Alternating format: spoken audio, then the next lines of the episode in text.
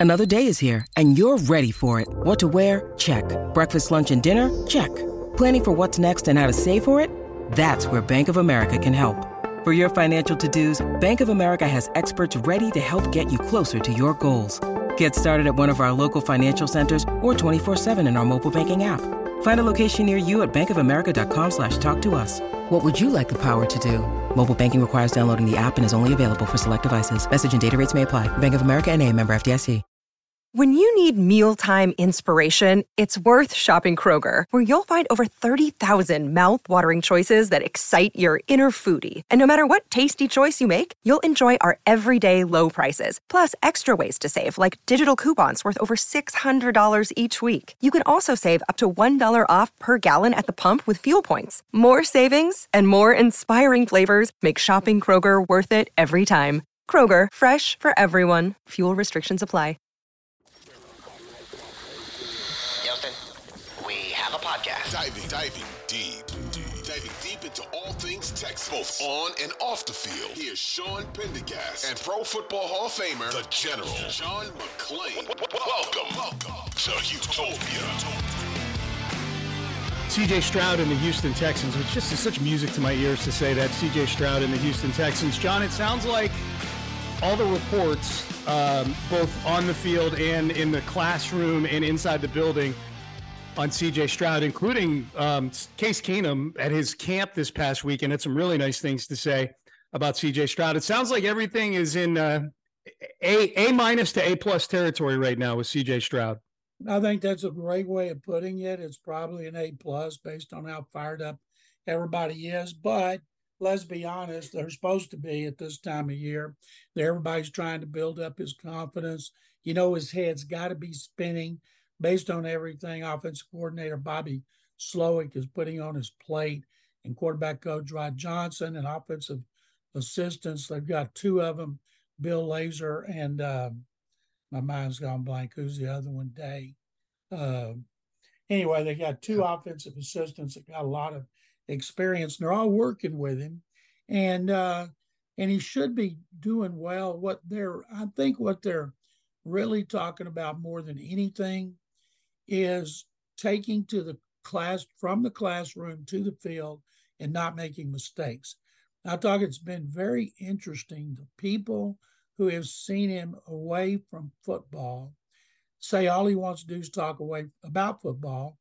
And Matt Burke, defensive coordinator, told a great story last week about how he comes up to him afterward, practice, and will ask him about coverages and what did you see, what did you put in, what did you see from us, and coaches just lap that up like a dog running outside in August.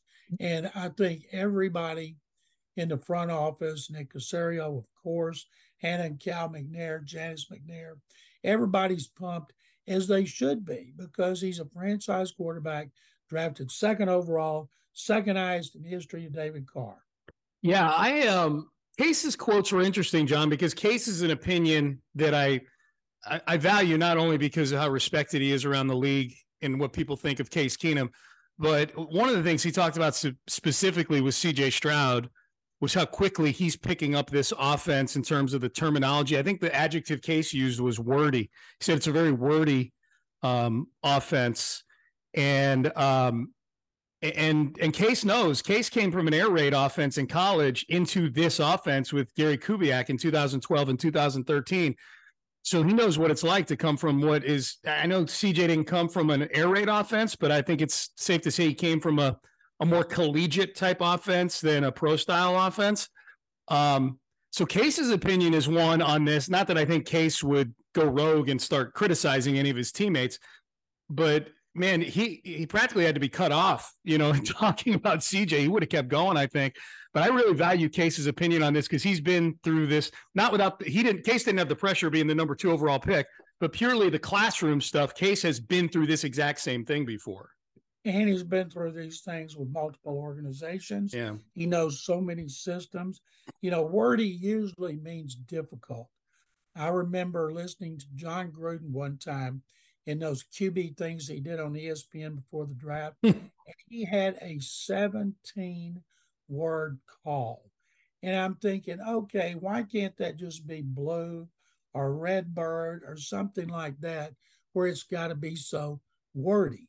And the offense that Mike Shanahan started, Gary Kubiak, Kyle Shanahan, Bobby Slowik, they all put their own little nuances and wrinkles in there, but it is complicated. One of the reasons Brock Purdy adjusted as well as he did is he started for almost 50 games in college, and he showed on that uh, test that he diagnosed very quickly. I would imagine C.J. Stroud, because of the S2 cognition test and all the negativity surrounding his score, that he wants to prove a lot mentally. Because nobody likes to have their intelligence questioned, although I have mine questioned every day, and I'm sure you've had yours questioned once every month or so. But and I, so I'm sure he's putting in every ounce of time that he can, and probably can't tell you where anything in Houston is other than the stadium. Uh, John, once a month for me, you you do realize there's a text page at the station for my show, right? For all of our shows, there's once once an hour. I would say it would be a good day. Um, yeah. So uh, th- so far so good on on CJ Stroud. Um, did you get a chance to watch DeMeco Ryans mic'd up at all, John, on the Texans uh, website? I did. What'd you I think? watched it. Um, well, I tried to get through all the "Hey, let's go, let's go," which so many of them say, and get through the give and take with the players. What Yeah. he was saying to the players, and of course, he's going to be clapping a lot, and he's going to be fired up. But he has a good rapport with players because he mm-hmm. played ten years with different players, different coaches, and so when you hear somebody called a player's coach, a lot of times people think, "Oh, he's easy on them." No, I think of a player's coach as somebody who can relate to the to the players because he was there and he's experienced what they are experiencing, and it's pretty obvious. He's very easygoing with them. He's got a good sense of humor, and uh, I think it was funny last week. Uh, Stroud told him something about defense. He goes, "No, offense is more important. If you're scoring points, that means we're going to win." And so he does see both sides of the ball. He observes a lot.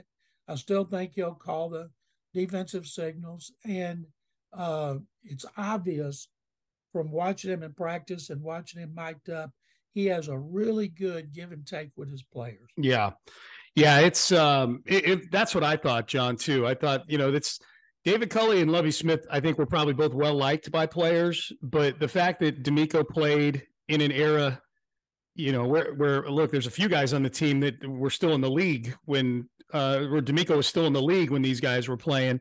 But at least he's, you know, he he's in an era, you know, DeMeco played in the era where there was Twitter. You know what I mean? Like it's, uh, you know, they're they're kind of relatively in that same age bracket. I, I'm just so impressed with him. I already was impressed with him, but just his ability to uh, to um, to relate and the energy he brings. I thought it was really cool. The one part where he and I can't remember who the other two assistants were. One of them might have been Matt Burke. One of them was Burke. One of them was Burke, and then uh, so you know what I'm talking about here. And another one, kind of a heavy set guy, comes in from off screen, and DeMeco is going, "Man, what? Who? Who put this practice together? We only got five minutes of indie work, uh, which is independent Yeah. work. Yeah, we only got five minutes of indie work. Who put this? And of course, he's the one who put it together.